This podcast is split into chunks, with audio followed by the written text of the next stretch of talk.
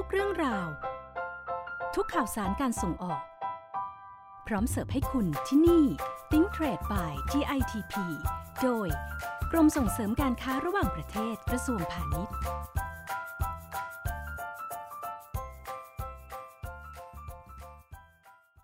ตอนเตรียมตัวให้พร้อมก่อนเริ่มส่งออก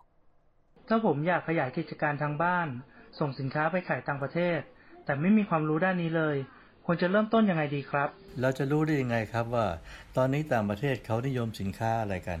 และเราจะหาตลาดได้จากไหนครับ ขั้นตอนการส่งของไปขายเมืองนอกเนี่ยยุ่งยากมากไหมครับ คนธรรมดาทั่วไปสามารถทำได้ไหม ผลิตสินค้าเองกับรับของคืออยากทราบว่าคุ้มกว่กันถ้าเวลาเราอยาจะกส่รู้งข้สิอนมูลค้าตลาไปดต่างขายประเทศต่างประเทศจะติดนะคะต่อถ้าอยากจะรู้ข้อมูลหน่วยงานไหนได้บ้างการคะค้าของประเทศต่างๆพวกกฎหมายเนี่ยพิธีการศุลกากรต่างๆ เนี่ย เราหาข้อมูลได้จากที่ไหนบ้างครับ สวัสดีค่ะคุณผู้ฟัง กลับมาพบกับ Think Trade by TITP พร้อมกับสาระน่ารู้ในแวดวงการค้าระหว่างประเทศกันอีกแล้วนะคะ หลังจากที่เราออกอากาศไป ก็มีคำถามจากผู้ประกอบการและผู้ที่สนใจ อยากทำการค้าระหว่างประเทศ สอบถามกันเข้ามามากพอสมควรค่ะ วันนี้นะคะ ก็เลยถือโอกาสหยิบเอาคำถามยอดฮิตที่หลาย ๆ คนถามกันเข้ามา เอามาตอบกันแบบทุกประเด็นปัญหา ตอบแบบไม่มีอะไรมากั้น ให้คุณผู้ฟังได้คลายสงสัยกันทุกประเด็นค่ะ ถ้าพร้อมแล้วนะคะ ไปติดตามรับฟังกันค่ะ ถ้าผมอยากขยายกิจการทางบ้าน ส่งสินค้าไปขายต่างประเทศ แต่ไม่มีความรู้ด้านนี้เลย ควรจะเริ่มต้นยังไงดีครับ ถามแบบนี้เดี๋ยวรู้เลย สำหรับใครที่อยากเริ่มต้นทำการค้าระหว่างประเทศ บอกเลยนะคะว่าไม่ยากอย่างที่คิดค่ะ เพียงแค่ต้องทำความรู้จักกับ 4 ปัจจัยนี้ให้ดีซะก่อน นั่นก็คือ 1. รู้จักตัวเอง 2. รู้จักตลาด 3. รู้จักคู่แข่ง และ 4. รู้จักขั้นตอนค่ะ แม่ มาถึงตรงนี้หลายคนคงบ่นนะคะว่า แค่เริ่มต้นก็งงซะแล้ว จะไปรู้จักอะไรกันตั้ง 4 ข้อ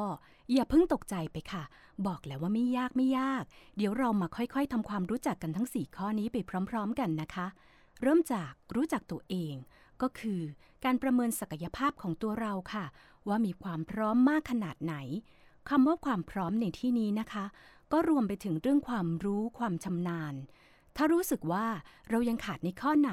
ก็ต้องพยายามศึกษาเพิ่มเติมค่ะอ้ออันนี้นะคะก็รวมไปถึงเรื่องเงินทุนด้วยค่ะ เราจะต้องมีแหล่งเงินทุนที่เข้าถึงได้เตรียมเอาไว้ด้วย และสิ่งที่เราควรจะรู้จักเป็นอย่างดีที่สุด นั่นก็คือตัวสินค้าของเราเองค่ะ ไม่ว่าจะเป็นข้อดีข้อด้อย จุดขายที่จะทำให้เราเนื้อกว่าคู่แข่ง แหล่งที่มาของสินค้า เราจะผลิตเอง หรือว่าจะเป็นคนกลางซื้อมาขายไป หรือจะจ้างคนผลิต ถ้าจ้างแล้วจะไว้ใจได้ไหม ควบคุมคุณภาพได้หรือเปล่า และมีกำลังผลิต พอรองรับออเดอร์ได้ขนาดไหน ปัจจัยพวกนี้นะคะ เราในฐานะคนขายสินค้าก็ต้องรู้ให้ละเอียดค่ะ ที่สำคัญที่สุดนะคะ ต้องตอบคำถามตัวเองให้ได้ก่อนค่ะ ว่าเรามีความจริงจังกับการประกอบกิจการมากน้อยแค่ไหน เพราะการจะทำธุรกิจนั้นต้องอาศัยความมุ่งมั่นทุ่มเท และต้องใช้เวลากับมันนะคะ ถ้าเราเบื่อหรือท้อตั้งแต่เริ่ม ก็ยากใช่ไหมคะ ที่จะประสบความสำเร็จได้ค่ะ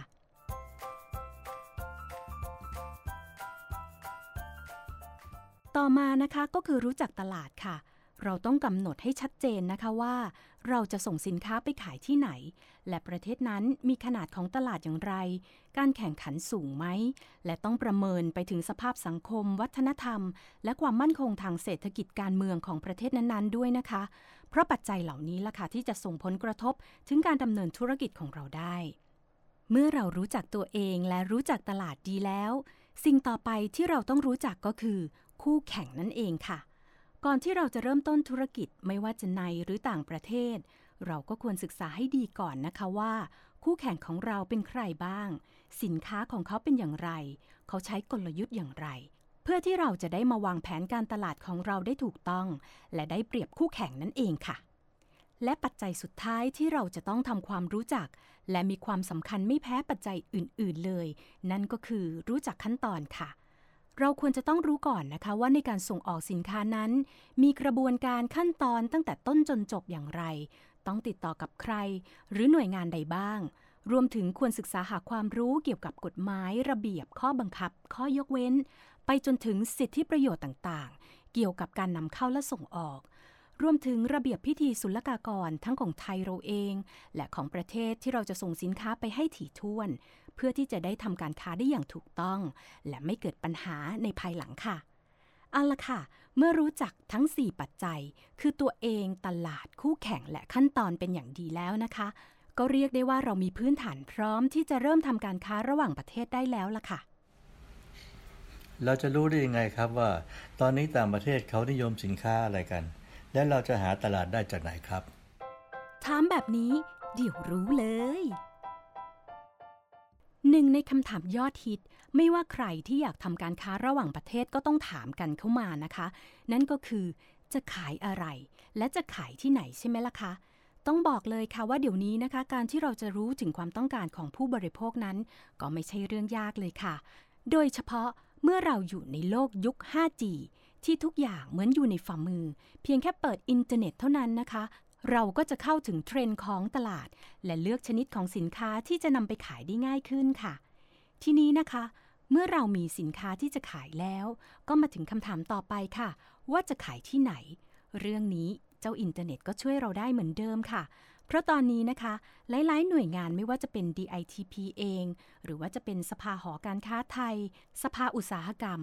เขาก็มีการรวบรวมข้อมูลเศรษฐกิจการค้าของประเทศต่างๆ เอาไว้ เพื่อให้ผู้ประกอบการสามารถเข้าไปค้นหาได้อย่างสะดวกเลยล่ะค่ะ ถ้าจะให้ดีนะคะ ก็ควรศึกษาข้อมูลของตลาดที่เราต้องการ เข้าไปทำการค้าย้อนหลังสัก 3-5 ปี เพื่อให้วิเคราะห์แนวโน้มของตลาดได้ดีขึ้นค่ะแต่สำหรับผู้ประกอบการท่านใดที่มีประสบการณ์มากพอสมควร และต้องการสัมผัสข้อมูลทางตรง การเดินทางไปสำรวจตลาดด้วยตัวเองก็เป็นทางเลือกที่ดีค่ะ แต่วิธีนี้นะคะ ต้องใช้เงินทุนสูงสักหน่อย แต่จะช่วยให้เราได้ข้อมูลที่ถูกต้อง ไม่โดนแกงแน่นอนค่ะ หรือถ้าอยากจะประหยัดงบประมาณและเวลามากกว่านั้นนะคะ การไปออกบูธตามงานต่างๆ ก็เป็นอีกวิธีที่ดีค่ะเพราะจะทำให้เราได้พบปะพูดคุยกับผู้ซื้อหรือตัวแทนจากต่างประเทศโดยตรง อ้อ อีกอย่างหนึ่งนะคะ ในการเลือกตลาด นอกจากจะคำนึงถึงขนาดและกำลังซื้อแล้ว สิทธิประโยชน์ทางการค้าก็เป็นอีกเรื่องที่ผู้ประกอบการควรให้ความสนใจนะคะ โดยเฉพาะในเรื่องข้อตกลงทางการค้าเสรี หรือ FTA ซึ่งสินค้าจากไทยบางชนิด ก็จะได้รับสิทธิลดหย่อน หรือการยกเว้นภาษีศุลกากรนำเข้าจากประเทศที่มีการทำข้อตกลง FTA ร่วมกันโดยผู้ประกอบการสามารถหาข้อมูลเพิ่มเติมได้จากเว็บไซต์ของกรมการค้าต่างประเทศค่ะ ถ้าอยากจะรู้ข้อมูลการค้าของประเทศต่างๆ เนี่ยเราจะหาได้ยังไงหรือว่าต้องไปขอจากหน่วยงานไหนครับ แล้วก็ต้องติดต่อยังไงบ้างครับ ถามแบบนี้เดี๋ยวรู้เลย มาถึงคำถามสำคัญอีกคำถามหนึ่งเลยนะคะ ที่ว่า เราจะหาข้อมูลการค้าของประเทศต่างๆ ได้จากที่ไหน จะไปเสิร์ชหาเอง บางทีก็ไม่รู้นะคะว่าจะเริ่มต้นยังไงเหมือนกันใช่ไหมล่ะคะถ้าอย่างนั้นขอแนะนำช่องทางง่าย พียงแค่เข้ามาที่เว็บไซต์ของ DITP กรมส่งเสริมการค้าระหว่างประเทศ www.ditp.go.th ที่นี่เขามีการแบ่งข้อมูลไว้เป็นหมวดหมู่ มีทั้งแยกตามภูมิภาคและแยกตามประเทศนะคะสำหรับให้ผู้ประกอบการหรือผู้ที่สนใจเข้ามาค้นหาได้อย่างสะดวก หรืออีกช่องทางที่สะดวกไม่แพ้กันก็คือ สายด่วนการค้าระหว่างประเทศ 1169 ค่ะ ไม่ใช่แค่ข้อมูลทางการค้าเท่านั้นนะคะ แต่ DITP ยังมีกิจกรรมต่างๆ ที่ช่วยเพิ่มความรู้ความสามารถ เสริมศักยภาพให้กับผู้ประกอบการไทย ซึ่งใครที่สนใจก็สามารถติดตามข่าวสารได้จากช่องทางต่างๆ ของกรม ทั้งเว็บไซต์ เพจ Facebook และช่อง YouTube อย่าลืมเข้าไปกดไลค์ กดแชร์ กด Subscribe กันด้วยนะคะ ขั้นตอนการส่งของไปขายเมืองนอกเนี่ย ยุ่งยากมากไหมครับ คนธรรมดาทั่วไปสามารถทำได้ไหม ถามแบบนี้ เดี๋ยวรู้เลยคำถามนี้ตอบได้เลยค่ะว่าไม่ยากอย่างที่หลายคนคิดนะคะสำหรับใครที่ต้องการเริ่มทำการค้าระหว่างประเทศเนี่ย ก่อนอื่นก็ต้องไปจดทะเบียนพาณิชย์จากกรมพัฒนาธุรกิจการค้า กระทรวงพาณิชย์ซะก่อนค่ะ ซึ่งก็จะมีการจดทะเบียนในรูปแบบบุคคลธรรมดาและนิติบุคคลค่ะ แล้วเราก็ต้องศึกษานะคะว่าสินค้าของเรานั้นได้รับสิทธิพิเศษทางการค้า หรือสิทธิประโยชน์ทางภาษีอากรอะไรบ้างหรือเปล่า เพื่อเราจะได้ขอรับสิทธินั้นได้อย่างถูกต้องนั่นเองค่ะ ที่สำคัญนะคะ ต้องตรวจสอบกฎระเบียบต่างๆ ของประเทศผู้นำเข้าให้ถี่ถ้วน เพื่อที่เราจะได้จัดเตรียมเอกสารใบขออนุญาต หรือใบรับรองต่างๆ ให้ครบถ้วนค่ะจากนั้นก็เข้าสู่พิธีการศุลกากร ที่เดี๋ยวนี้นะคะเขาก็มีบริการผ่านอินเทอร์เน็ตในระบบ e-customer สะดวกมาก ๆ เลยล่ะค่ะ พอผ่านขั้นตอนนี้แล้วนะคะ เราก็สามารถส่งสินค้าไปขายต่างประเทศได้แล้วค่ะอ้ออย่าลืมส่งเอกสารทางการค้าที่เกี่ยวข้อง ไปให้ผู้นำเข้าสินค้าของเราด้วยนะคะ นี่ก็เป็นเพียงขั้นตอนคร่าวๆ ของขั้นตอนการส่งสินค้าไปยังตลาดต่างประเทศ แต่ที่จริงเรื่องนี้ก็ยังมีรายละเอียดที่ผู้ประกอบการควรรู้อีกพอสมควรเลยล่ะค่ะ งั้นเอาเป็นว่าในตอนต่อไปเราจะมาพูดคุยประเด็นนี้กันแบบเน้นๆ เจาะลึกกันเลยดีกว่าค่ะ